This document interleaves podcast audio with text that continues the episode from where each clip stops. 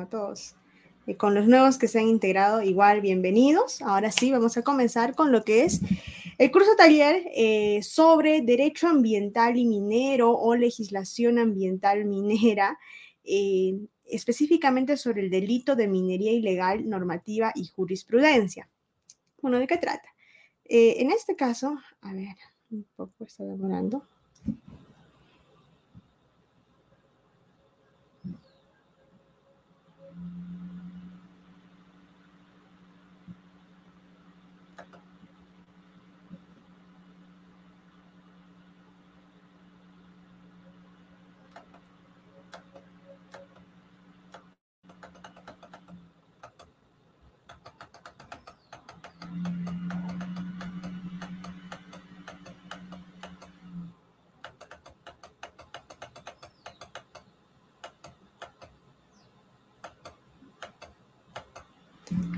Parece que no, no se está transmitiendo bien. A ver, un momento.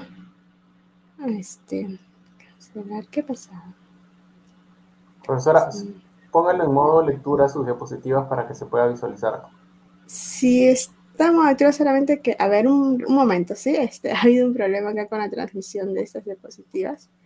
Mm, lo, voy, lo voy a cerrar y lo voy a volver a transmitir, ¿ya? A ver. Este será... Ah, lo voy a dejar de transmitir porque no sé, parece que algo ha pasado aquí. Mm, detener pantalla. Mm, mm,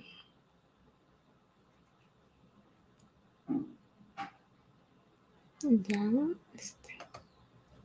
Otra vez lo voy a abrir, disculpen. A ver, aquí está.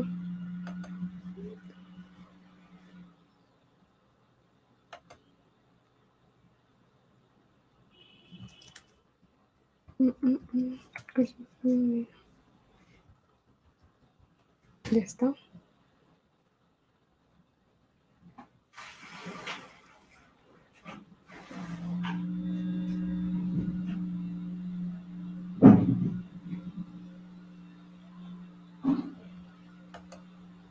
Y a ver, compartir, compartir pantalla.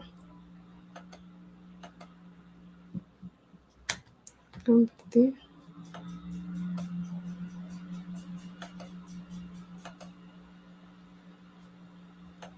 Ya, ahora sí se ve bien, ¿verdad? sí. perfecto. Ya, ahora sí, disculparán, no sé, algo ha pasado. Siempre regreso. A ver, ahora sí. Lo que vamos a ver en, en, el contenido, primero el tema de la minería y la formalización, siempre para entender lo que es minería ilegal, eh, una, una, un, concepto o definición común es lo contrario, ¿no? ¿Qué es minería ilegal? Eh, lo contrario a minería legal, ¿no? Entonces, sí, es importante que entendamos qué es la minería legal para poder entender también qué es la minería ilegal o qué está fuera de la norma. Y bueno, también la jurisprudencia conjuntamente con los conceptos que exponemos en minería ilegal. Bueno, Hablando de la minería en nuestro país, acá por ejemplo la manifestación ¿no? de, una, de una minería a, gran escala o gran minería o minería de tercera categoría o, instrumentos de tercera categoría, ¿no? que es la de que causa impactos ambientales significativos. ¿Qué tipos de minería tenemos en nuestro país? En nuestro país podemos visualizar eh, proyectos eh, a abierto o gran minería, así se denomina, por ejemplo los que vemos aquí, ¿no? tajo abierto, le denominan un silo abierto. Por lo general es minería eh, gran, eh, en el estrato de gran minería. Acá también tenemos, por ejemplo, lo que es la minería ya de qué? De socavón. Esa es la que este, hay trabajos que se hacen internamente o se cava o se perfora lo que son los diferentes cerros u otros, ¿no? Entonces esa, esa minería también por lo general va a ser pequeña minería, minería artesanal, mediana minería. Ahí está también. Y acá tenemos otro tipo de minería, que está la minería aluvial o la minería que se realiza sobre todo en la cuenca hidrográfica del Amazonas, eh, esa área de nuestro país, sobre todo que se ubica en la selva peruana y más específicamente donde hay grandes problemas de minería ilegal en Madre de Dios. Aquí, por ejemplo, lo que estamos viendo es una, son unas dragas, que son unos instrumentos eh, eh, ilegales, precisamente caracterizan a la minería ilegal, porque no se deben utilizar, ¿no? Y son parte de la política de proscripción de la minería, es decir, se, se destruyen por parte de la, eh, de la intervención del Ministerio Público, el Poder Judicial, eh, para que ya no se utilicen estos instrumentos. Entonces hay minería a tajo abierto, cielo abierto, también hay minería de socavón y también hay minería aluvial en nuestro país. Esos tipos de minería. Cada país tiene realidades distintas. Minería ilegal no solamente es algo que afecte a nuestro país, sino también hay distintos países que tienen ese tipo de problema, ¿no? Eh, entonces, eh, ¿cómo lo enfrenta nuestro país? Ya es una gestión propia de la gestión ambiental, también la normativa minera en nuestro país. ¿sí? Entonces, vamos a explicar en el ámbito de nuestro país. Eh, vamos a ver primero de frente, ¿no? ¿Qué es el delito de minería ilegal? Y lo que comprendemos ahora nosotros este, vamos a compararlo con lo que comprendamos al final del de, eh, curso. Otra vez vamos a volver a poner este delito y vamos a ver si comprendemos de una forma distinta, si interpretamos o vemos de una forma distinta. Allí, allí vamos a poder nosotros comprobar si hemos aprendido algo en este momento, en esta, en esta hora que vamos a eh, exponer, disertar sobre el tema de la minería ilegal. Entonces, ahora vamos a ver este delito, como lo veríamos, como lo vería cualquier lego, Dice acá, el que realice, es un artículo que está en el Código Penal, una parte en la que se denomina delitos ambientales eh, o delitos contra eh, el ambiente. Eh, aquí está, ¿no? Es uno de los delitos, hay más, hay más. Este, es artículo 307A, delito de minería ilegal. El que realice, el que realice actividad de exploración, ¿para qué es exploración? Extracción explotación u otro acto similar de recursos minerales, metálicos y no metálicos, sin contar con la autorización de la entidad administrativa competente, la autoridad administrativa, eh, que cause o pueda causar perjuicio, alteración o daño al ambiente y sus componentes, la calidad ambiental o la salud ambiental, entonces, la consecuencia es, será reprimido con pena privativa de libertad, cárcel básicamente, no menor de 4 ni mayor de 8 años y con 100 a 600 días multa, que es otra forma, una suerte de este, pena accesorio. Segundo párrafo que dice, la misma pena será aplicada al que realice actividad de exploración, extracción, explotación u otro acto similar de recursos minerales, metálicos y no metálicos que se encuentre fuera del proceso de formalización hay un proceso de formalización minera en nuestro país, eh, que cause o pueda causar perjuicio también, alteración o daño al ambiente o sus componentes, la calidad ambiental o salud ambiental. Y hay un tercer párrafo que habla ya, los dos primeros párrafos hablan de la forma dolosa, el tercer párrafo habla de la forma culposa, que dice, si el agente actuó por culpa, la pena será privativa de libertad no mayor de tres, con prestación de servicios comunitarios de 40 a 80 jornadas. Em, para poder entender este delito, tal vez muchos no, no, no, han podido comprender muchas de las categorías que aquí están o la, o la comprensión que se tiene es eh, coloquial, ¿no? No de análisis jurídico, interpretación jurídica. Eso lo vamos a ver o la forma en cómo poder interpretar correctamente este artículo, lo vamos a ver en el contenido de este, eh, de este módulo, de esa disertación, ¿sí? Entonces, cuando al final podamos entender más de ese artículo, ya de forma más eh, científico-jurídica también, doctrinaria, entonces vamos a poder entender o saber de qué ya hemos aprendido, ¿no? Sobre, esta, sobre este delito. Y también sobre lo que es contaminación ambiental, delitos ambientales. Bueno, a ver. Eh, siempre marcados, siempre cuando hablamos de derecho ambiental este, o de la protección del ambiente, y vamos a hablar de los Objetivos de Desarrollo Sostenible publicados por la Organización de las Naciones Unidas, eh, que ha, sucedido a lo que eran anteriormente los Objetivos del Milenio, si ustedes han llegado a conocer. En la actualidad tenemos 17 objetivos. Entre esos objetivos, el primero y el más importante es el fin de la pobreza. Eh, y bueno, ayuda a todo eso, todos los demás objetivos. Y dentro de ellos también está el, combate, eh, la protección de la minería ilegal, ¿no? Por ejemplo, cuando nosotros hablamos de acción por el clima, la contaminación que se produce por la minería ilegal obviamente también afecta o contribuye al cambio climático. Vida de ecosistemas terrestres, también eh, la, protección o bueno, el daño que hace la minería ilegal afecta a los componentes ambientales y por lo mismo a parte de los ecosistemas terrestres. Y cuando hablamos de paz eh, e instituciones sólidas, justicia, instituciones sólidas, hablamos de gobernabilidad, de que el Estado pueda asumir políticas de gestión, políticas para contrarrestar ese tipo de delitos, enfrentarlos, no solamente desde el ámbito de la gestión ambiental, sino también desde la judicial y también desde eh, la, misma represión por parte de la Policía Nacional del Perú. eh, todos estos organismos tienen que actuar de forma eh, coordinada para poder efectivamente eh, proscribir ese tipo de delitos, de la presencia de este tipo de actividades delictivas en nuestro país. Entonces, ahí también tiene que hablarse de confianza con las instituciones del gobierno. En la actualidad se puede ver eso, hay la actividad del Estado eficiente para erradicar la minería ilegal en nuestro país. ¿Cuál es la respuesta? ¿no? Este, ya esta normativa de lo que es este, la, donde se prescribe la minería ilegal lo tenemos desde el año 2000, 2011, 2012, el decreto legislativo 1105 a 1101 a 1105, y seguimos teniendo minería ilegal en nuestro país, sí la seguimos teniendo. ¿Cómo va la actuación del Estado? El Estado no, muchas veces no parece todopoderoso, ¿no? Entonces tenemos que eh, trabajar en ese sentido. Todos, no solamente el Estado, sino también la ciudadanía. Bueno, dimensionando lo ambiental en nuestro país, hablamos de lo que es eh, la biodiversidad.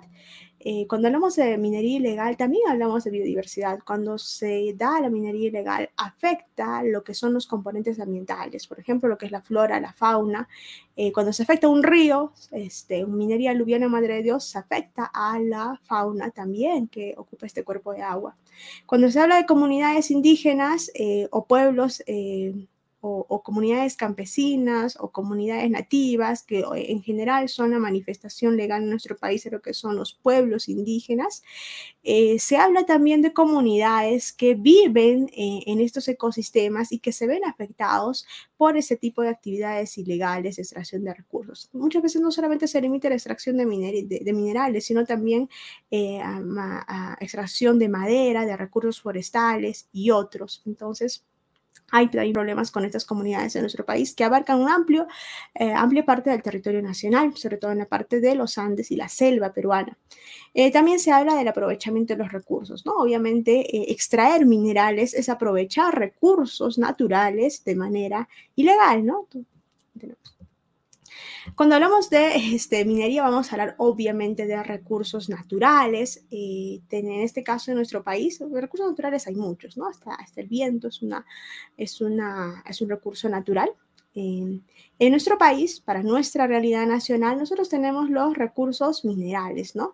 Eh, principalmente minería. Y hay que recalcar que nuestro estado es un, bueno, nuestro estado es un estado eminentemente minero porque tenemos una gran cantidad de recursos minerales. Eh, tenemos este, vasta cantidad de recursos minerales como cobre, oro y otros, sobre todo ellos, ¿no? Plata también, principalmente. Eh, también hay recursos petroleros, pero no como lo tienen otros estados del mundo, ¿no? Países árabes, Venezuela, ¿no? Entonces vamos más atrás en lo que son recursos petroleros.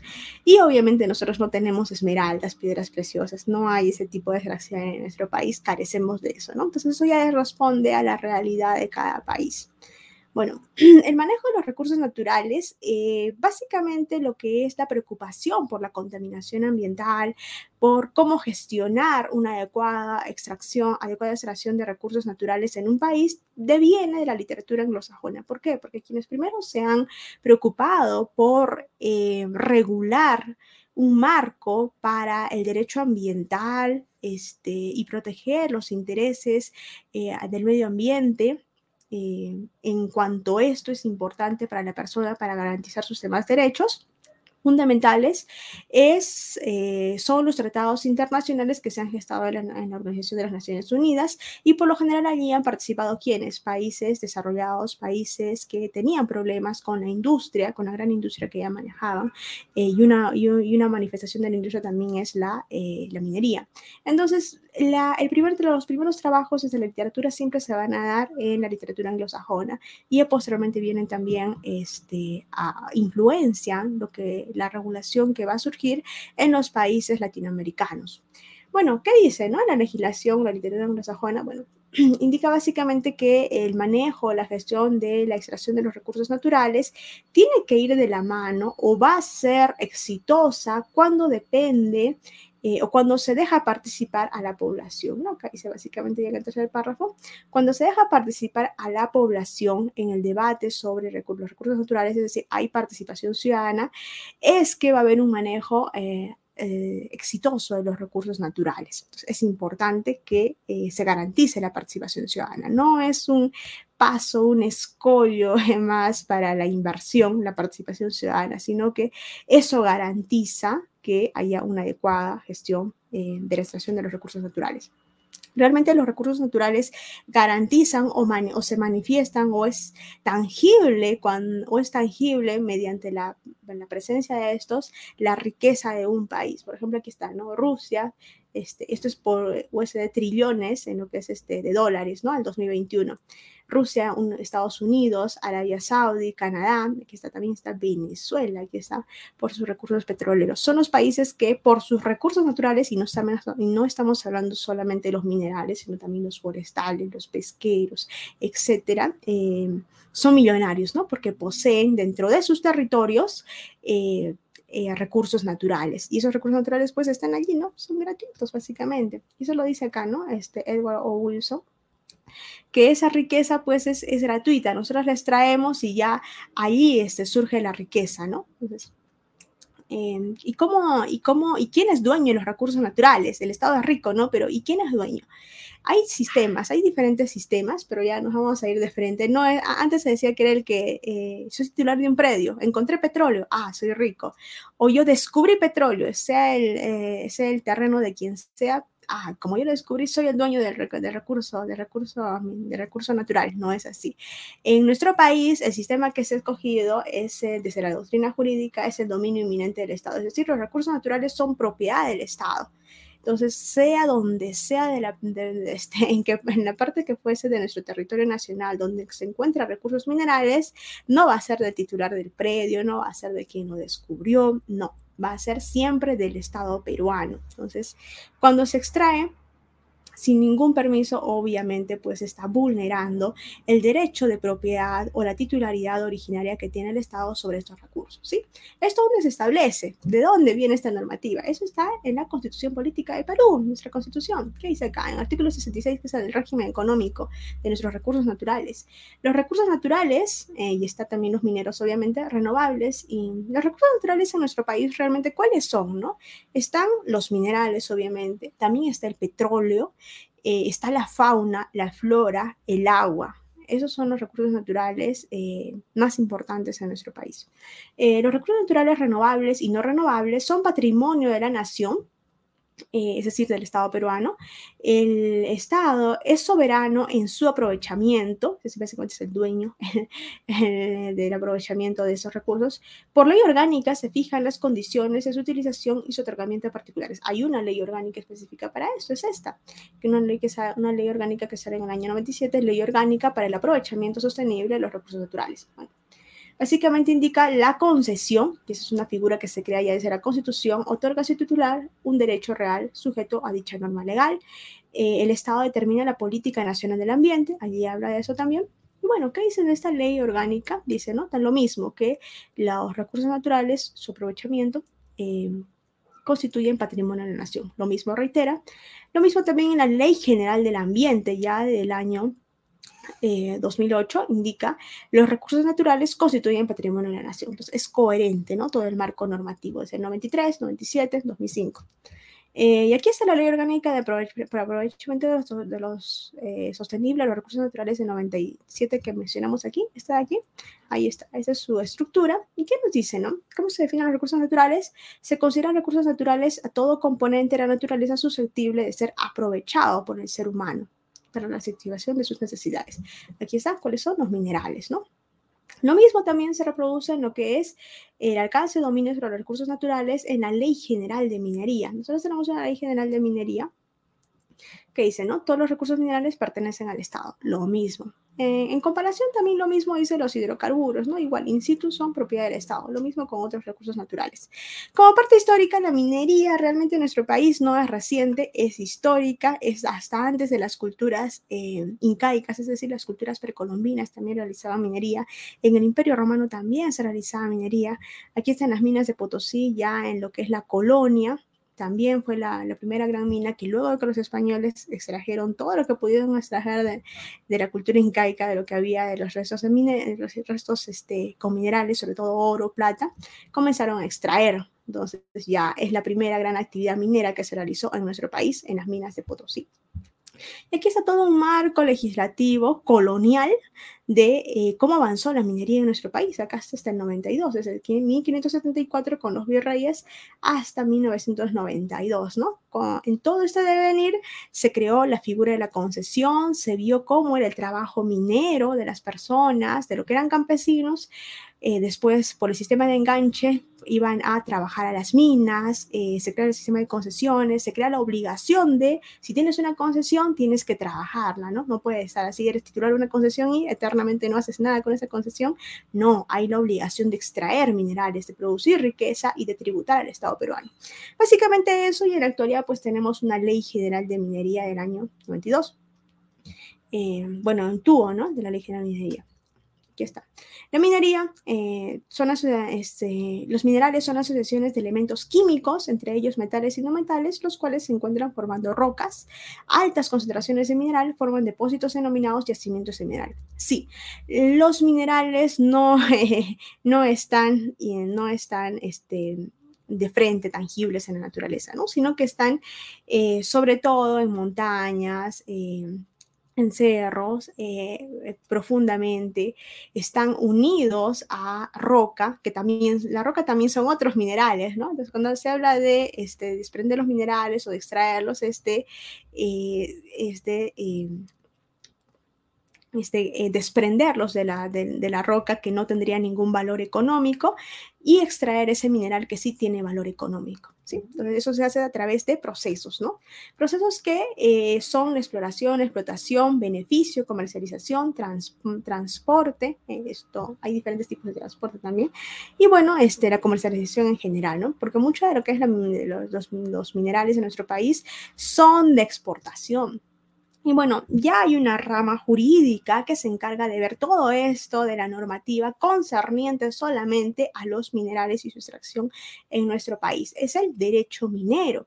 El derecho minero eh, se asienta sobre la normativa administrativa. Sin embargo, ya, em, y bueno, hay posiciones que dicen que sería una especialización del derecho administrativo, pero hay también posiciones que dicen que el derecho minero ya es una rama específica, autónoma, porque no solamente eh, recoge la normativa administrativa, o se, o se construye sobre la base del derecho administrativo, sino que también tiene o recoge eh, conocimientos de otras áreas del saber científico y también de otras áreas del derecho como el derecho civil, el derecho penal, etc. Entonces, efectivamente ya en la actualidad es un derecho autónomo básicamente, una postura, el derecho minero, ¿sí?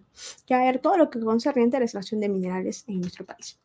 Bueno, las fuentes de derecho minero son como las demás áreas del derecho, eh, la ley, las normas jurídicas eh, concernientes a que regulan la extracción de minerales en nuestro país, eh, la costumbre también, que es este, el derecho constitucionario, la doctrina, que ya hay muchos trabajos respecto de la interpretación que se da para las normas mineras, eso es la doctrina, el trabajo de los jurisconsultos, y también la jurisprudencia. Sí, efectivamente también hay jurisprudencia porque se evalúa el tema minero desde la Constitución, eh, también desde el, Consejo de Minería, por ejemplo, y también eh, en el ámbito de la fiscalización del Tribunal de Fiscalización Ambiental. Entonces, por mencionar, ¿no? Unos. También se ve en la vía judicial. Eh, bueno, aquí está. En lo que es la parte de la legislación ambiental, eh, la minería está como legislación ambiental sectorial. ¿Por qué? Porque hay un sector específico que ve este tema, que es el sector energético minero o sector, eh, bueno, en este caso es el Ministerio de Energía y Minas, que ve diferentes sectores, ¿no? Que es el sector minero y el sector energético. Energético es electricidad e hidrocarburos y el sector minero solamente va para las actividades mineras. Pero no solamente ustedes me dirán que es el Ministerio de Energía y Minas, ¿no? Sino que por el proceso de descentralización de nuestro país, no solamente lo va a ver este ministerios, sino también los gobiernos regionales eh, y otras instituciones, eh, organismos adscritos y otros que tienen competencias para diferentes actos o procedimientos mineros, como el INGEMED, bueno, eh, por ejemplo, ¿no? Aquí está el marco normativo minero, así eh, resumido. En general, los más importantes van a ser la misma constitución política de Perú, porque ya hemos visto que hay un régimen económico de los recursos naturales. Está la ley de aprovechamiento eh, de los recursos naturales de 97, que también ya lo hemos mencionado. Y está la ley general de minería del año 92, el TUO, hasta la fecha, que en la actualidad ya hay, diferentes normativas especializadas eh, que ha dado cierta, eh, cierta modificación a esto y en el año 2020 se aprobó también un nuevo, eh, acá hay más o menos una, un recuento ¿no? de cómo va evolucionando la normativa minera. Y en el año 2020 se aprueba el nuevo reglamento de procedimientos mineros, derogando el anterior desde los años 90. Entonces, también se está actualizando la normativa minera. Marco institucional, el rol del Estado en la minería, básicamente cómo va ¿no? el marco institucional en nuestro país. Eh, tenemos los ministerios, ¿no? Desde, la, desde el Consejo de Ministros tenemos primero quien regula o ve o tiene el rol regulador, promotor, que promueve la competencia, la inversión en minería en nuestro país, es el Ministerio de Energía y Minas, ¿no? que, está, que tiene el sector minero. Eh, también está uno de los mismos escritos que es el INGEMET, que ve el tema de lo que son las eh, concesiones mineras, también el catastro minero. Eh, los SINARMIN también ve lo que es la fiscalización en lo que es seguridad minera.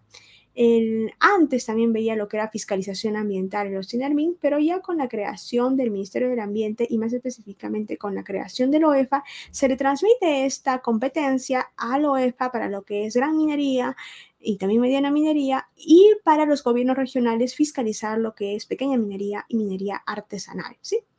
Em, también está lo que es el SENACE, que evalúa los instrumentos de gestión ambiental para la gran minería, el SARNAN, que ve también los permisos o este, opiniones técnicas favorables para los diferentes proyectos en todas las categorías eh, y evalúa ¿no? cuando estos proyectos mineros eh, se ubican cerca o en áreas naturales protegidas.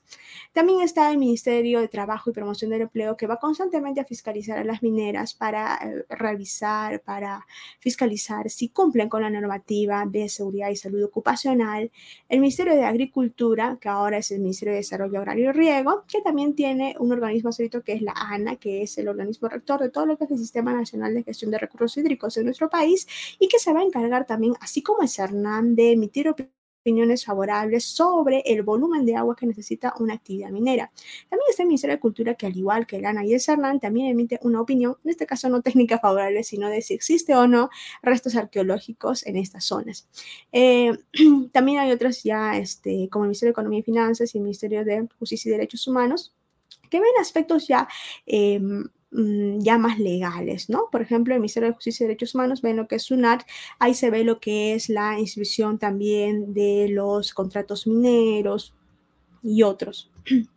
Bueno, eh, el MINEI, ¿no? Ya les había mencionado que tiene un rol normativo, que busca lo que es la inversión minera. Las actividades mineras, eh, yo creo que las conocemos, son cateo y prospección, no se necesita eh, concesión, no se necesita para esto concesión minera o permiso minero, explotación, transporte, bueno, en este caso primero exploración, que es cuando se ve si hay este, reservas minerales, ya para eso hay estudios y también para eso se necesita eh, instrumentos de gestión ambiental. También posteriormente, una vez que se evalúan las reservas, se ve técnica por estudios económicos si se puede realizar trabajos de explotación, es decir, extracción de mineral.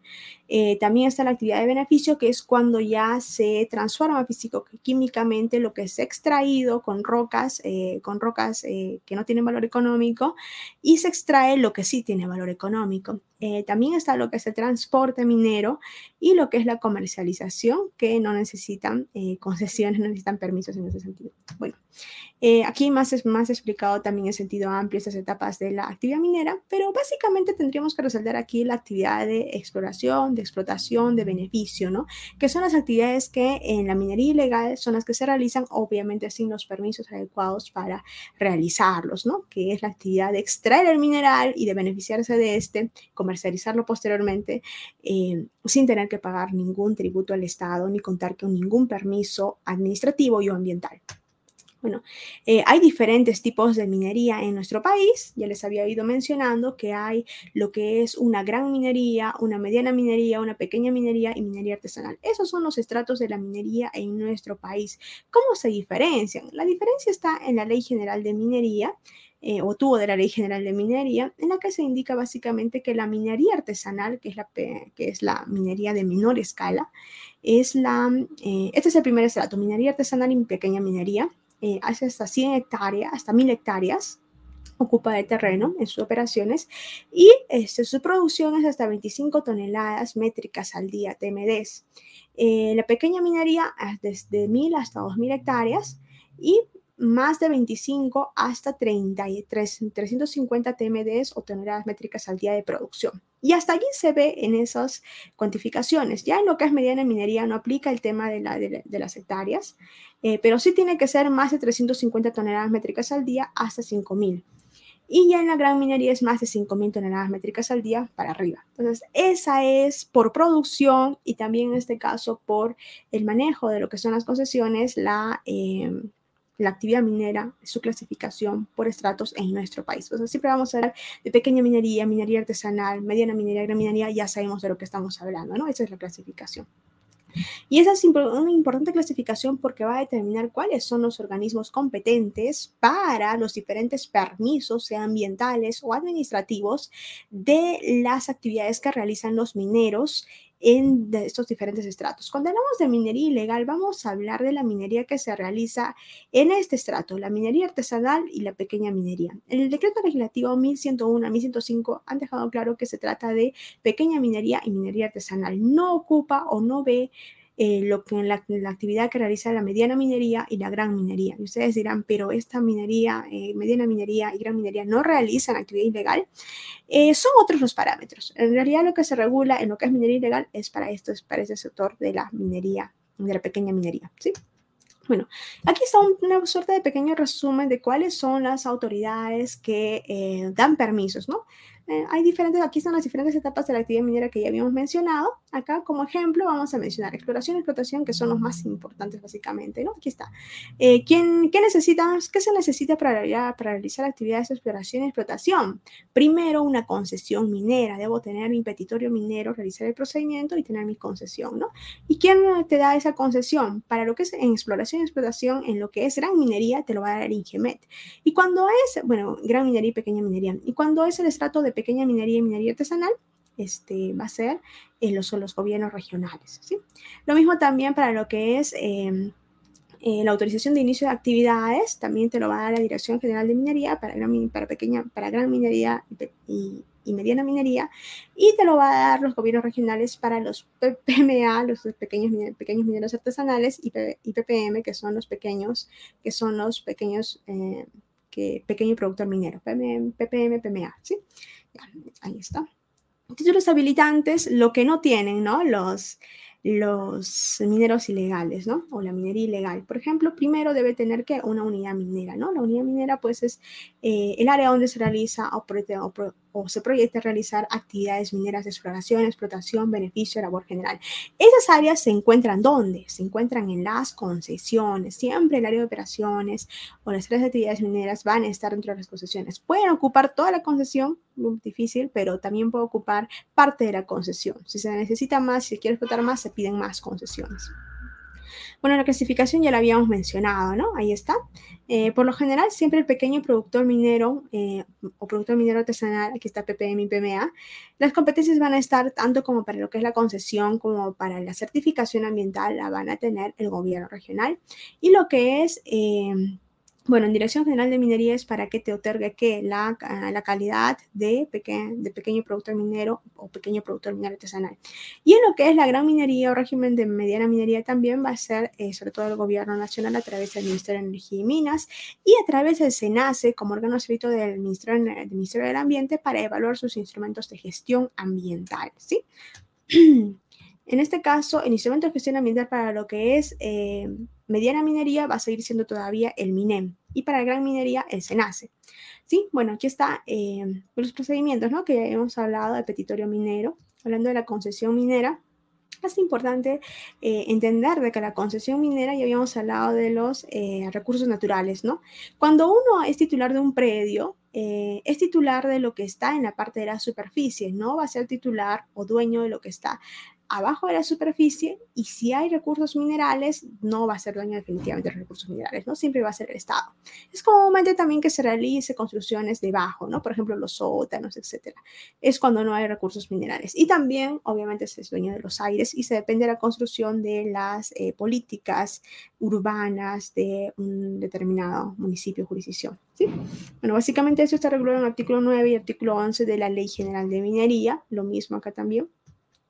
Eh, hay concesiones eh, o se puede trabajar de manera metálica y no metálica, es decir, la minería ilegal puede ser metálica y no metálica, ya lo habíamos visto en el artículo de delito de minería ilegal, puede ser metálico y no metálico. Lo metálico básicamente son los recursos minerales y lo no metálico son eh, la grava, este, la arena, este, el boro, hay diferentes elementos metálicos no metálicos que también se extraen en nuestro país y que también forman una gran industria. Bueno, eh, aquí está eh, la concesión minera, también el mismo marco legal, para lo mismo también el marco legal de la concesión minera, lo mismo también la autoridad competente en lo que es este, mediana y gran minería, el INGEMET, que lo otorga, también lo hace el gobierno regional para pequeña minería y minería artesanal. Podemos entrar a estas páginas para ver cómo va el tema de las concesiones mineras en nuestro país, el INGEMET, el SIDENCAP, y ahí podemos revisar, ¿no? Qué concesiones se han otorgado, como en el tema de las concesiones mineras en la actualidad, ¿podemos saber quiénes tienen concesiones mineras? Sí, ¿no? Este, podemos encontrar en Catastro Minero del Geocarmín. Eh, aquí está, ¿no? Por ejemplo, cómo era históricamente, aquí está PESAT 56. En la actualidad, este, desde 2016, oficialmente tenemos, y desde antes, de facto, se, tenían, se tiene en el gobierno peruano, eh, la utilización del sistema de coordenadas del WGS84, ¿no? Pero antes era el PESAT 56. Y bueno, antes se daba así, este, y aquí está, históricamente, en la actualidad ya hemos visto que se da desde 100 hectáreas hasta 1000 hectáreas máximo es una concesión, pero antes miren cómo estaba, ¿no? Antes, y, y, es un cuadradito, ¿no? Y siempre van a ser cuadrados en la actualidad, pero antes se daban así, de manera oblicua, yendo para un lado, para cómo iba a ir el trabajo minero. Entonces ya eso no existe en la actualidad. Sin embargo, todavía existe en la actualidad. ¿Por qué? Aquí está, por ejemplo, ¿no? Este catastro minero actual. Y miren, acá hay algunos que están oblicuos todavía. ¿Y por qué persisten oblicuamente? Ah, porque sus derechos mineros aún no han caducado, siguen pagando sus derechos mineros los titulares de estas concesiones y obviamente sigue vigente, ¿no? En la forma en la que se les ha dado. Es un derecho adquirido. Eh, lo que se busca es que ya, no, que ya no haya concesiones en ese sentido en la actualidad, ¿no? Aquí está, igual, así está, como estamos en la actualidad, sí.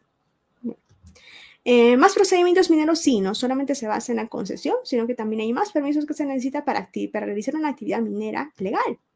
Está, por ejemplo, la autorización para el uso del terreno superficial, que se de que todo titular de concesión minera debe platicar, debe llegar a acuerdos con el titular del predio, ¿no? El, predio superficial, que es el titular del terreno, es el titular del terreno eh, del lugar donde va a realizar su explotación, ¿no? Entonces se debe tener autorización hay diferentes tipos de contratos ya en naturaleza civil a los que, con los que puede llegar a acuerdo para poder explotar en ese lugar. ¿no? También está el instrumento ambiental o instrumento de gestión ambiental, que es la certificación ambiental, que te la va a dar quién? El gobierno regional para pequeña minería y minería artesanal y, el, e, y este, es en, eh, el Ministerio de Energía y Minas, en la Dirección General de Asuntos Ambientales Mineros del Ministerio de Energía y Minas, para lo que es mediana minería y para gran minería es en ACE. Hay unas pequeñas excepciones para lo que les he dicho ahora, pero en general es así. Hay pequeñas excepciones en cuanto a temas de jurisdicción, sobre todo en Lima y Callao, etcétera. Hay, hay, pero en general no vamos a andar en eso, son los que les he mencionado ahora. Otras autorizaciones o permisos Sí hay otras, ahora les voy a mencionar, para poder llevar a cabo una actividad minera hay que, por ejemplo, también estar inscrito en el registro de hidrocarburos de los etcétera, eh, usar explosivos, etcétera. Eh, autorización de inicio de operaciones, esa también te la va a dar, eh, en este caso, el Ministerio de Energía y Minas o también el gobierno regional. Bueno, aquí está, ¿no? Este, se, ha actualizado en 2020 el reglamento de procedimientos mineros y esto se debió a que, a que ya había este, muchas modificaciones en esos años sobre el anterior reglamento de procedimientos mineros y obedeciendo estas actualizaciones se publicó uno nuevo. Aquí están los diferentes títulos habilitantes, está hecho este cuadrito, concesiones, por ejemplo, que hemos mencionado, eh, en lo que es este, permisos sociales dentro del marco dentro del marco de la certificación ambiental está la consulta previa dependiendo si hay comunidades de pueblos indígenas de pueblos indígenas eh, uso superficial también se habla también con la población los dueños de terreno superficial temas ambientales están en los instrumentos de gestión ambiental que pueden ser preventivos y correctivos. La actividad también puede haber sido ya eh, puede haberse ya realizado y se ha formalizado. ¿no? Eh, también está para el desarrollo de la construcción, el tema de la concesión eléctrica, el tema de lo que es eh, el uso de los combustibles, inscribirse en el registro de hidrocarburos de los etc. también operacionales, ¿no? Lo que es autorización para el inicio de actividades. En general están todos estos. Que se tienen que cumplir eh, y un importante que es la certificación ambiental y eso es lo que también forma parte del tipo delictivo de, minería ilegal, es no contar con el permiso ambiental o la certificación ambiental. Ese es un, es un aspecto eh, bastante relevante, ¿no? Si no cuentas con la certificación ambiental, obviamente tu actividad minera va a ser ilegal. Eh, en este caso, ¿qué es la certificación ambiental? Y hay una modificación que se ha dado a la ley del CIA en el año 2020, que indica, ¿no?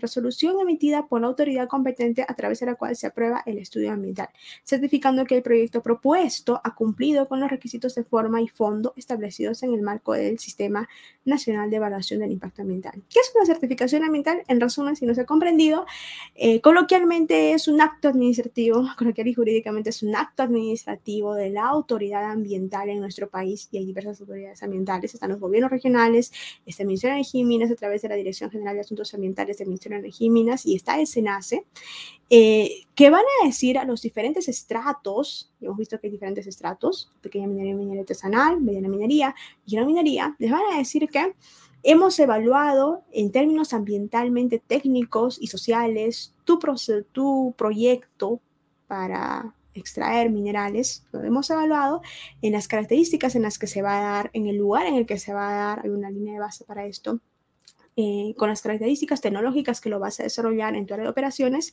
y hemos evaluado que ambientalmente se adecua a la normativa ambiental, es decir, va, no va a sobrepasar los límites máximos permisibles, eh, va a respetar los estándares de calidad ambiental de los componentes ambientales que rodean el área de operaciones, el ecosistema presentes, eh, va a respetar también lo que es este, los componentes ambientales para las comunidades que viven cerca en el área de influencia directa e indirecta de la actividad y sí, tu proyecto va pasa, ¿no? Eh, se da la certificación ambiental, sello de aprobado, y ya posteriormente eh, la persona o el titular minero puede pedir después más eh, permisos ambientales.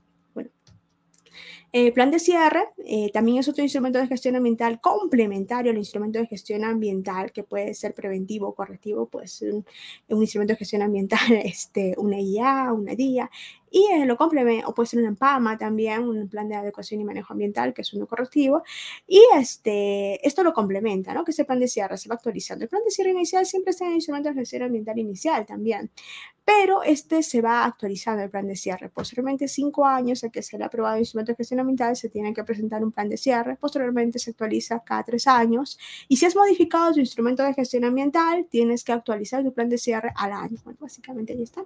Los permisos ambientales en actualidad actualidad el IGAFON, eh, que es el instrumento que se presenta en la actualidad para poder eh, formalizarse. Y antes era lo que, eh, si ustedes han escuchado antes, era el IGAF, ¿no? El Instrumento de Gestión Ambiental Correctivo. Ya no está vigente en la actualidad, pero es el IGAFON. Bueno, hay perspectivas en el sector minero, aquí están, ¿no? Este, por ejemplo, estos son los departamentos en nuestro país que tienen mayor cantidad de explotación de minerales. ¿Cómo se calcula esto? Básicamente es cuando el departamento hay una variable eh, parecida a lo que es el, el Producto Bruto Interno, el PBI, eh, por cada región que determina que en una región, si más del 20% se dedica a lo que es la producción de bienes y servicios en el aspecto minero, entonces esa región se considera minera. Entonces, ahí está, ¿no? Por ejemplo, está Cajamar, que está Ancash principalmente. Eh, también hay regiones del, sur del país. Está este, Apurímac, Arequipa, Moquegua y en lo que es el centro Junín, Ancash, Ica.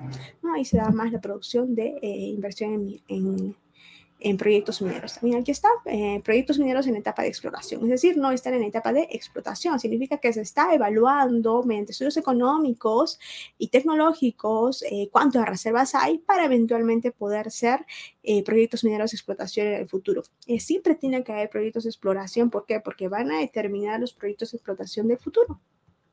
Principales unidades mineras del Perú producción 2020, ahí está también.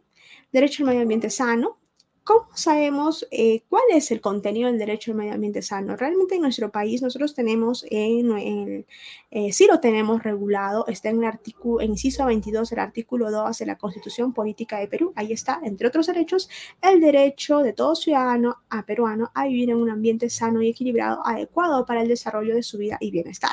Entonces, allí lo tenemos, ya es un derecho fundamental de todos nosotros vivir en un ambiente adecuado. Entonces, es un bien jurídico. ¿Qué es un bien jurídico? Un interés jurídicamente relevante. ¿Quién es el titular de ese bien jurídico? Son todos los ciudadanos peruanos, todos y cada uno. Entonces eso se denomina derecho colectivo o derecho difuso en derecho, ¿sí? Entonces todos tienen ese derecho. Y hay un problema cuando hay un derecho difuso, que todos son titulares y a veces pues eh, precisamente eso garantiza que todos puedan defenderlo, ¿no? Aquí está la bandera peruana. Eh, supranacionalmente nosotros estamos dentro del sistema de Convención Americana de Derechos Humanos de la OEA. Em, ¿Por qué? Porque nosotros hemos suscrito la Convención Americana de Derechos Humanos, más conocida como el Pacto de San José de Costa Rica, donde se establecen ciertos derechos humanos en el sistema latinoamericano está nuestro país, está en el sistema interamericano, y hay una corte que va a dirimir que se cumpla con esa declaración de derechos humanos en esa convención, y es la Corte Interamericana de Derechos Humanos. Sus primos, sus primos, sus hermanos serían la European, la, European Court of Human Rights y la African Court. Hay diferentes hay diferente jurisprudencia también en estas cortes. Nosotros vamos a ver aquí. Eh, aquí está, ¿no? En el año, realmente esta, esta corte supranacional funciona cuando en nuestro Estado peruano, hasta la última instancia que, que, ve sobre derechos humanos fundamentales, que es el Tribunal Constitucional, no ha amparado tu derecho. Tú como ciudadano has reclamado cierto derecho que puede ser el derecho en un ambiente sano equilibrado y no se ha amparado hasta en el Tribunal Constitucional, ya entonces uno puede acudir a la Corte Supranacional que se da en este sistema interamericano de derechos humanos, que es la Corte Interamericana de Derechos Humanos. No se había pronunciado hasta el año 2017 cuando Colombia pidió eh, solicitó una opinión consultiva. No solamente se encarga de dirimir casos, dictar sentencias, sino también de dar opiniones consultivas. En una opinión consultiva, la Corte indica ¿no? cuál es el contenido de determinado derecho. Y como no se había pronunciado hasta el momento sobre el derecho al medio ambiente sano, en esta, en esta opinión consultiva, que acá la podemos ver el texto completo aquí y aquí el texto más pedagógico, imágenes del texto pedagógico que dice, ¿no? El derecho al medio ambiente sano es un derecho autónomo y en doctrina jurídica vamos a encontrar que hay derechos humanos que son autónomos y hay derechos humanos que son eh, accesorios. Entonces ya dice que es un derecho autónomo, uh, derecho autónomo, ¿no? Que protege los componentes del medio ambiente que son, este, ¿cuáles son, no? Como eh, bosques, ríos, mares, otros, ¿no? Componentes ambientales son aire, agua, suelo, flora, fauna, estamos mencionando acá. Básicamente eso que también está relacionado con otros derechos, por ejemplo, el derecho al agua, derecho a la seguridad alimentaria, a la vivienda, etc. Garantiza también otros derechos adjetivos como eh, vivir eh, como la justicia ambiental, la, la, participación ambiental y el acceso a la justicia ambiental. Bueno, marco legal ambiental para minería, aquí está, básicamente la Ley General del Ambiente, la ley de CIA, Em, también el reglamento de la ley de CIA, esta normativa importante que es la ley de la normativa, el reglamento de protección y gestión ambiental para las actividades de explotación, beneficio de labor general del año 2014, también lo mismo pero para lo que es actividades de exploración en el año 2017 y medidas del COVID también en el año 2021 que se ha dado para los diferentes proyectos para que puedan eh, cumplir con sus obligaciones ambientales aún hasta dos meses posteriores de cuando tenían que cumplir. Eso es una medida actual. Eh, un glosario de términos, términos importantes, ¿no? Eh, por ejemplo, está el tema de lo que es la certificación ambiental que ya habíamos mencionado y lo hemos estudiado, este, que es el permiso ambiental del Estado. El evaluador son las personas que evalúan esos instrumentos de evaluación ambiental en las diferentes autoridades ambientales. impacto ambiental, que es la alteración positiva o negativa. Todo impacto ambiental puede ser positivo o negativo. Lo que evalúa básicamente el sistema de evaluación es también lo positivo y lo negativo, porque también puede crearse, por ejemplo, más trabajo en la zona, ¿no? Puede ser un impacto positivo. Entonces, todo eso se evalúa y determina si te corresponde o no una certificación ambiental. Esto también se ha modificado recientemente con el decreto legislativo 1078, que indica de que este, eh, no podrá iniciarse actividades con, con impactos ambientales significativos si no cuentan con certificación ambiental. Lo mismo, ¿no? Responsabilidades de titular minero siempre se indica que son responsables por los impactos ambientales negativos que producen. Esta es la obligación, ¿no? Lo contrario es el titular minero ilegal, ¿no? Informal. Lo mismo aquí se replica, también aquí en esta normativa, también ya habíamos mencionado ¿no? que hay tres categorías, eh, lo que es pequeña minería, minería artesanal, que le corresponde a la categoría 1, lo que es en, ambiental, la categoría 2 es la mediana minería y la gran minería es la categoría 3, impactos significativos. Antes se decía impactos significativos, impactos negativos altos, ahora se ha cambiado por significativos. Lo mismo acá se, se reproduce.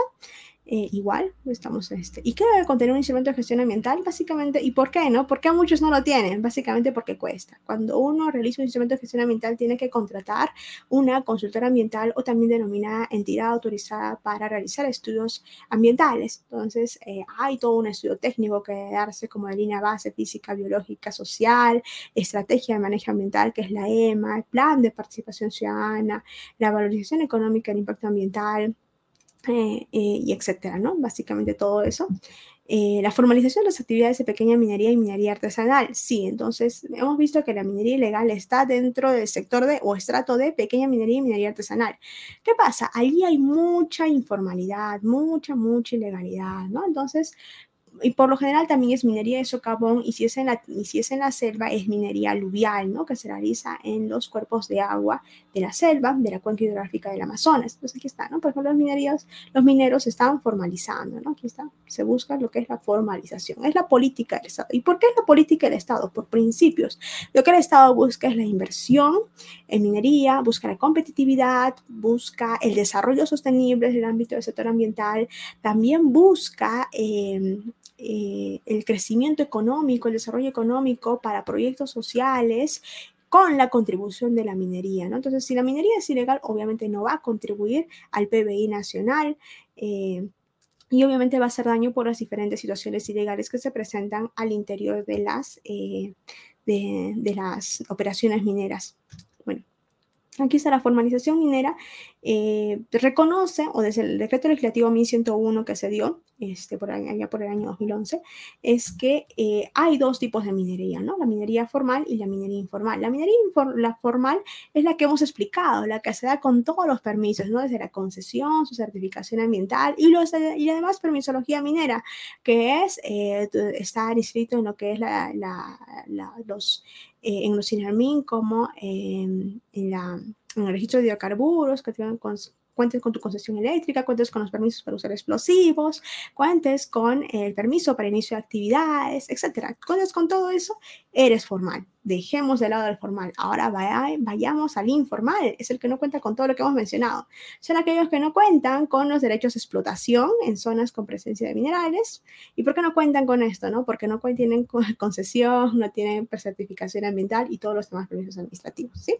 Acá, por ejemplo, la imagen lo muestra claramente está este, esta es este, minería de quimbalete, ¿no? Este es un quimbalete, quienes han podido pasar por lo que es el sur del país han visto lo que es este tipo de minería que se extrae, esto es ya lo que es beneficio, la etapa de beneficio, se extrae los minerales y para poder separarlos del mineral que no tiene beneficio económico, se utiliza mercurio. Y miren, está el mercurio de forma directa, lo utilizan en completo, en, en tangible intangible contacto con las personas. Esto pues es un daño bastante grave a la salud humana y este no debería realizarse de esa forma, ¿no?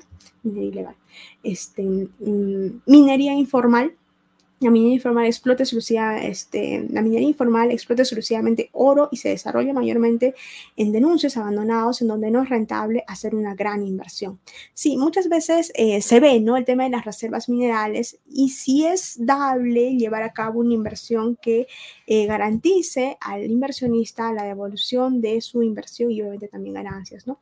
Eh, en estas zonas obviamente muchas veces no hay las reservas adecuadas para poder garantizar esto, también ahí está presente la minería informal. ¿no? Entonces aquí está, la minería informal, que ese es un dato importante, es una tabla del año 2006 del, Ministerio de Energía y acá dice, ¿no? En minería, en minería grande y mediana, explota, por ejemplo, lo que es oro al 91.8%. Eh, ¿Y quiénes explotan? Aquí están pequeña minería y minería artesanal también explota oro, que es lo que más explota, al 8.2%. Y lo mismo, minería ilegal también, lo que van a explotar más es oro, es este, es este mineral, ¿no? Porque, porque también tiene más devolución económica. Ahí está.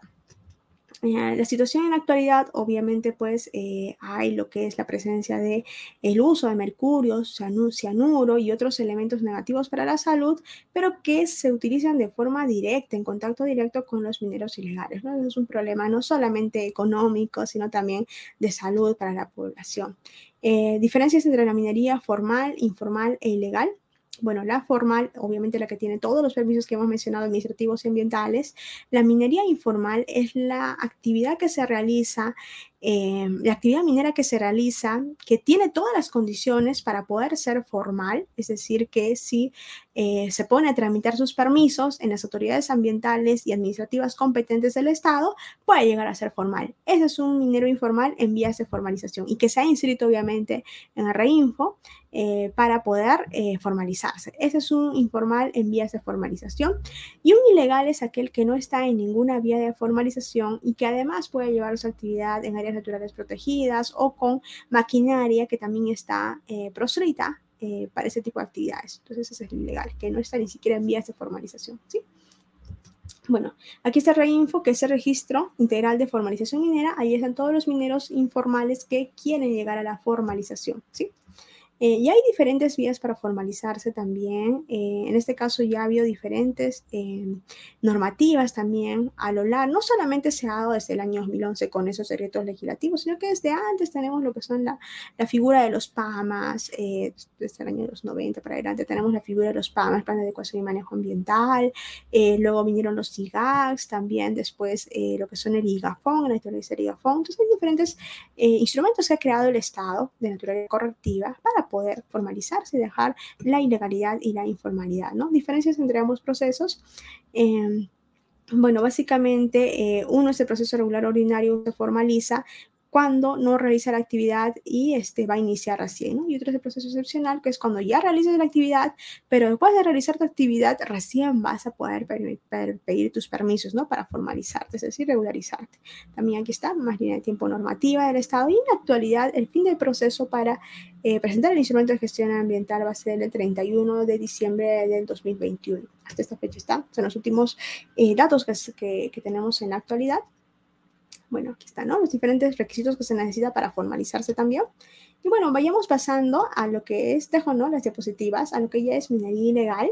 La minería ilegal en nuestro país, eh, eh, en el Perú, eh, o extracción ilegal de minerales es una actividad económica que consiste en la explotación de minerales metálicos como el oro, pero sobre todo el oro, y no metálicos, también hay minería no metálica como arcilla, mármoles, entre otros, sin control ni regulación social ambiental de parte del Estado, ¿sí? Entonces, eh, esto se da al margen de los mecanismos de control del Estado, que es la normativa minera y ambiental que ya hemos mencionado.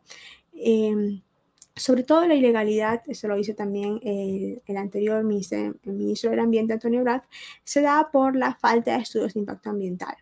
Básicamente, de todos los permisos que hemos mencionado en la permisología minera, es el estudio de impacto ambiental o para lo que es pequeña minería y minería artesanal, que es donde sobre todo allí hay actividad minera ilegal, es la declaración de impacto ambiental, el instrumento ambiental que corresponde, no se da porque constituye una inversión, ¿no? Pagar esos estudios es una inversión considerable.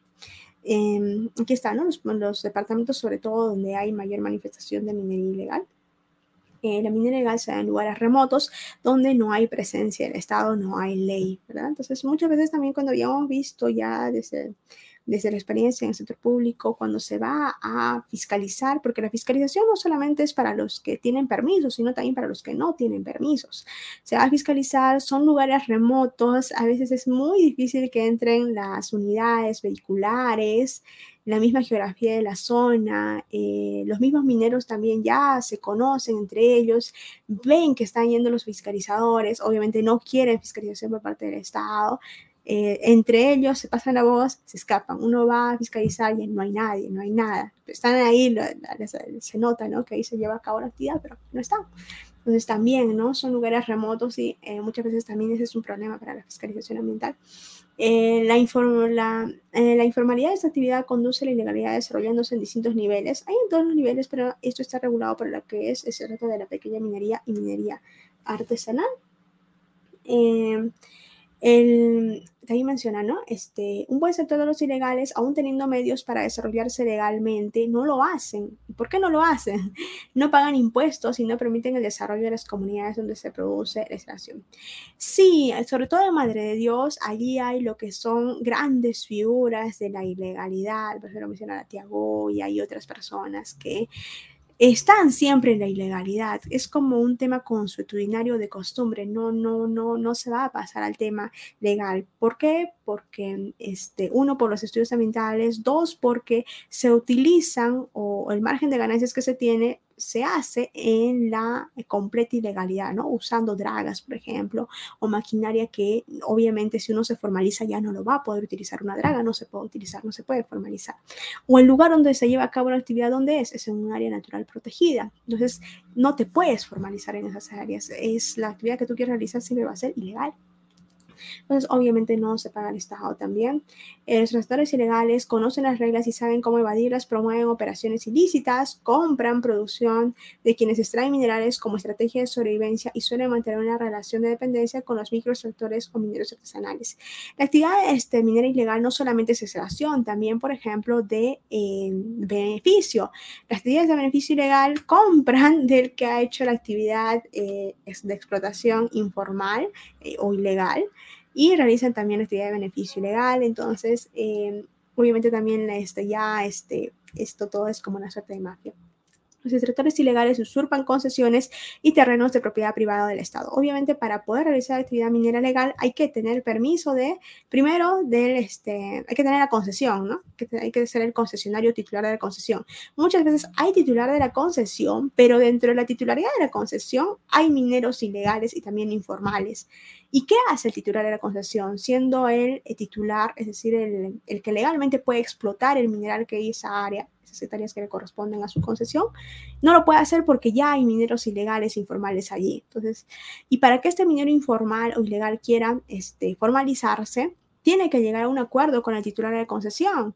Eh, por un contrato de sesión minera, por un contrato de explotación minera u otro. Y si no hay acuerdo, ¿qué pasa? Siempre y eternamente van a ser informales e ilegales. Entonces, eh, hay problemas en ese sentido. ¿Y quién le puede obligar al titular de la concesión a firmar un contrato minero con estos informales en su concesión? Porque él puede realizar la actividad. Solamente falta que expulsen, ¿no? Pero, la actividad de estos informales e ilegales. Entonces, ahí también hay problemas de acuerdo en nuestro país. De terrenos de propiedad privada del Estado. Terrenos de propiedad privada sí, también invaden terrenos de propiedad privada cuando no llegan a acuerdos con el titular del predio superficial y del Estado cuando es terreno oriazo. Y obviamente también para utilizar un terreno oriazo hay que tener permiso del Estado y un ilegal obviamente no lo va a tener.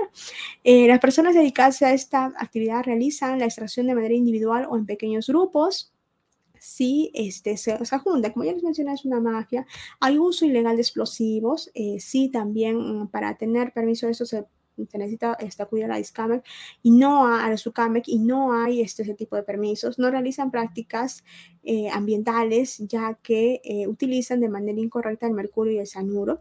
Hay un problema también con lo que son insumos o bienes fiscalizados que deben ingresar a nuestro país con permiso de las aduanas correspondientes. ¿Por qué? Porque en nuestro país estos bienes fiscalizados que son químicos se, utilizan, se pueden utilizarse ¿dónde? En la minería y en el narcotráfico. Entonces, eh, hay ese cuidado, ¿no? Sin embargo, en nuestro país eh, también hay mucha ilegalidad, informalidad y va a estos sectores, ¿no? También están, no existen procesos de seguridad, obviamente no se respeta en estas eh, actividades mineras lo que es la, la seguridad y salud ocupacional. Bueno, básicamente esto. Otros problemas ¿no? importantes son la contaminación del suelo por, eh, por estas actividades mineras. Eh, se contamina con los eh, residuos sólidos de, que tienen, cara, que tienen este, características o modificaciones químicas, al tocar el suelo, obviamente lo contaminan. Esto también lo absorbe o se filtra por el proceso de lixiviación a los acuíferos o aguas subterráneas y obviamente se va a manifestar también después en las aguas continentales, en los ríos y otros. Entonces hay esa contaminación. Contaminación por mercurio que va sobre todo al agua, también al suelo, deforestación, sobre todo en la cuenca hidrográfica del Amazonas, en Madre de Dios, en las regiones de la selva. Eh, para realizar a cabo las actividades se deforesta. Eh, deforesta este, los lugares, ¿no? Contaminación de las aguas, obviamente también por los residuos químicos, las, eh, las aguas residuales van a los cuerpos de agua, afectando su calidad ambiental, impactos sociales. Hay muchos impactos sociales, como por ejemplo son el trabajo y la explotación infantil, se reúnen mujeres, se reúnen niños, también hay explotación sexual infantil. En Madre de Dios, por ejemplo, hay lo que es, eh, funciona, ¿no? Vienen trabajadores. Eh, y también funciona lo que es el tráfico humano de mujeres, niñas, para servir como prostitutas. También es un gran problema social también Madre de Dios. Un impacto económico porque no tributa al Estado y no contribuye a la, al bienestar del Estado peruano. El narcotráfico, juntamente precisamente con el narcotráfico en nuestro país, ambos juntan dinero de narcotráfico para invertir en más minería ilegal y así constantemente también lavar dinero. Bueno, acá tenemos este, una sentencia del Tribunal Constitucional viendo lo que es jurisprudencia. En este caso, eh, se había, em, se había eh, promovido un recurso, una, acción de inconstitucionalidad en contra de estos secretos legislativos 1101 al 1105, indicándose de que estos eran ilegales, eh, era inconstitucional porque afectaba el principio de igualdad o el derecho de igualdad, eh, también otros principios, ¿no? Por ejemplo, acá ya definía lo que es la minería ilegal, minería informal y hace todo un desarrollo respecto de cómo se diferencian y al final se, se, em, se este, bueno, se indicó que era constitucional la norma, ¿no? No sé qué habla inconstitucional, siguen vigente en la actualidad. El tipo penal, el tipo penal de delito, los delitos, ¿no? El delito de minería ilegal es un delito, ¿no? Entonces, hay delitos simples, hay delitos bastante simples como este primer delito que es el que mata a otro será reprimido con pena privativa de libertad no menor de 6 ni mayor a 20 años. Aquí el delito está, está en este supuesto eh, supuesto de hecho, así se llama, el que mata a otro, nada más. Y luego dice será reprimido. Entonces es una acción simple, ¿no? Este, básicamente esta, ¿no? De matar.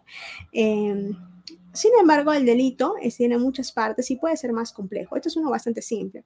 Un delito, por definición, y esto lo dice el derecho penal, es una acción típica, antijurídica y culpable. Tiene que reunir estas categorías eh, propias de la teoría del delito para ser considerado un delito. Hay uno más que es la punibilidad, pero bueno, no lo vamos a considerar acá. Una, una, acción típica antijurídica y culpable, eso es un delito. Cada una de esas categorías debe reunirlas. Un delito complejo, ya habíamos mencionado un delito simple. Un delito complejo es este delito de abuso de autoridad. El funcionario público, ahora tiene que ser un funcionario público. Decía antes, el que mata a otro, no puede ser cualquier persona, sea funcionario público, sea ciudadano a pie, sea cualquier persona. Ahora solamente puede ser un funcionario público.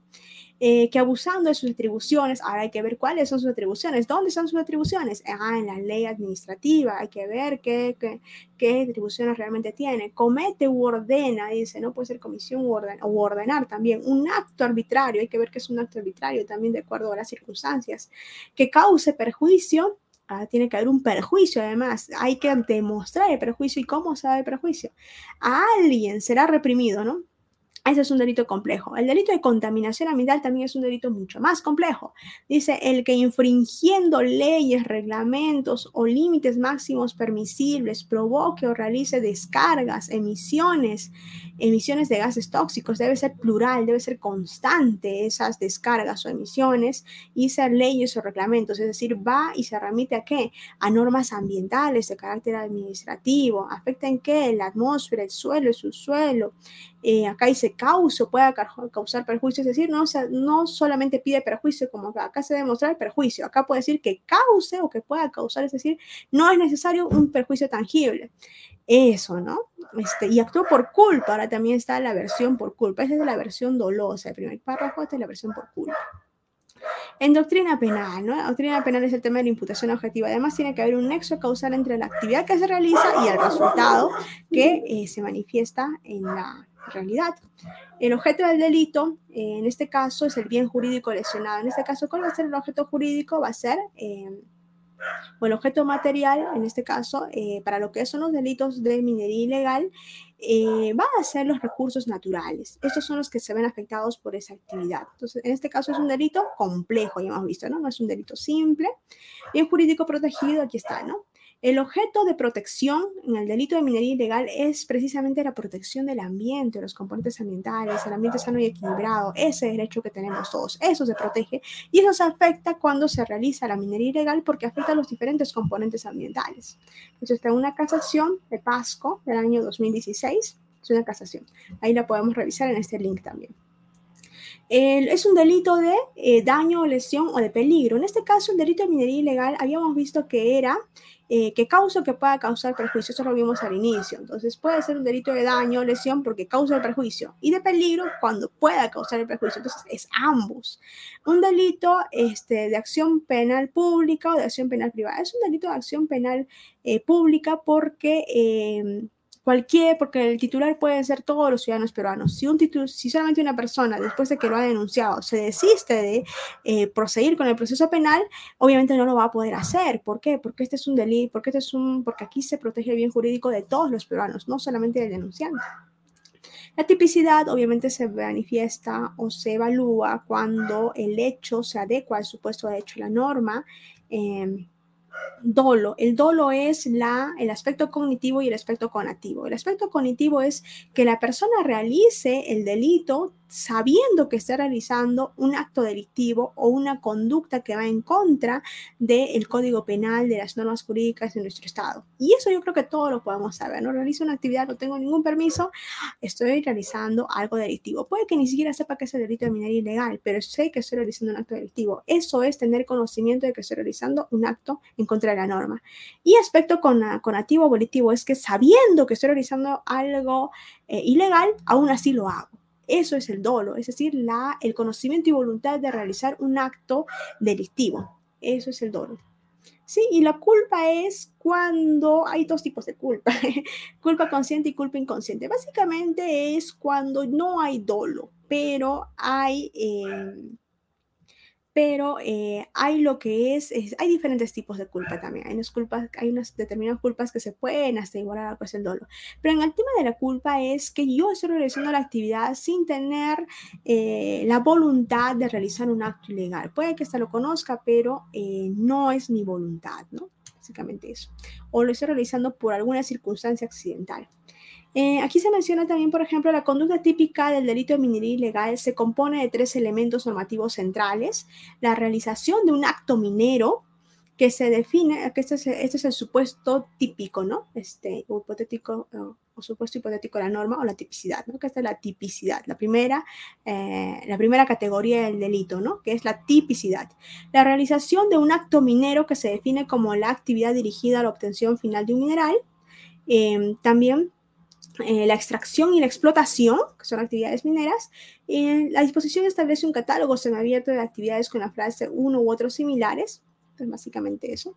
De tipos, se abarca todos los tipos de minerales porque puede ser metálica y no metálica y se debe considerar que es un tipo penal en blanco, es decir, que se refiere a las normas ambientales administrativas que no van a ser contenidas en, esa, eh, en ese delito, en la redacción del delito, ¿sí? Pues verifica su configuración típica, es necesario recurrir a las normas administrativas y sé el daño, eso también constituye parte de la tipicidad del delito, el daño potencial o efectivo, es decir, que sea tangible o que, eh, o que pueda realizarse, ¿no? es decir, no puede, que haya la probabilidad de que se dé ese daño.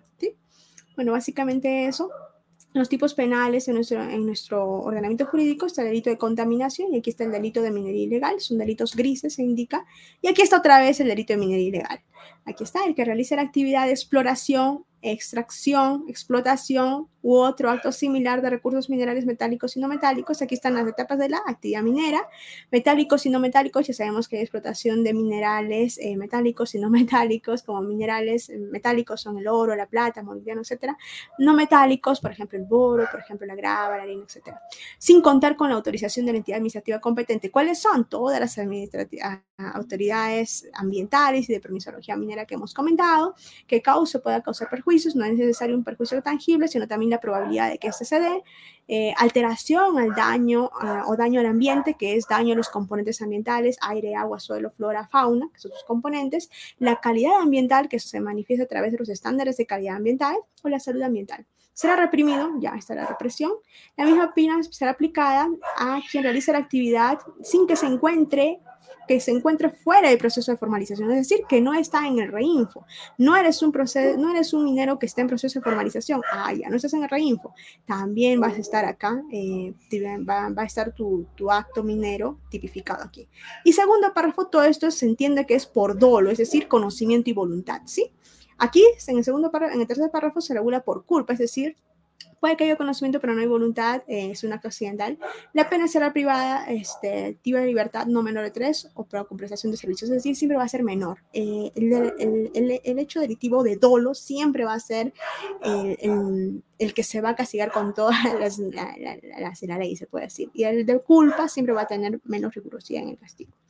Bueno, aquí están las formas agravadas, lo mismo, ¿no? En zonas no permitidas, áreas naturales protegidas, usando maquinaria que no se debe usar, como por ejemplo las dragas, aquí está, u otros, ¿no? Em, hay más normativa al respecto también este, sobre tráfico ilícito de otros elementos químicos, interdición de la minería ilegal, que es la actividad del gobierno, Ministerio Público constante para, eso es de Dios, por ejemplo, eh, para, este, ¿qué hacen? los queman, ¿no? Esa es la interdicción de la minería ilegal, ahí está.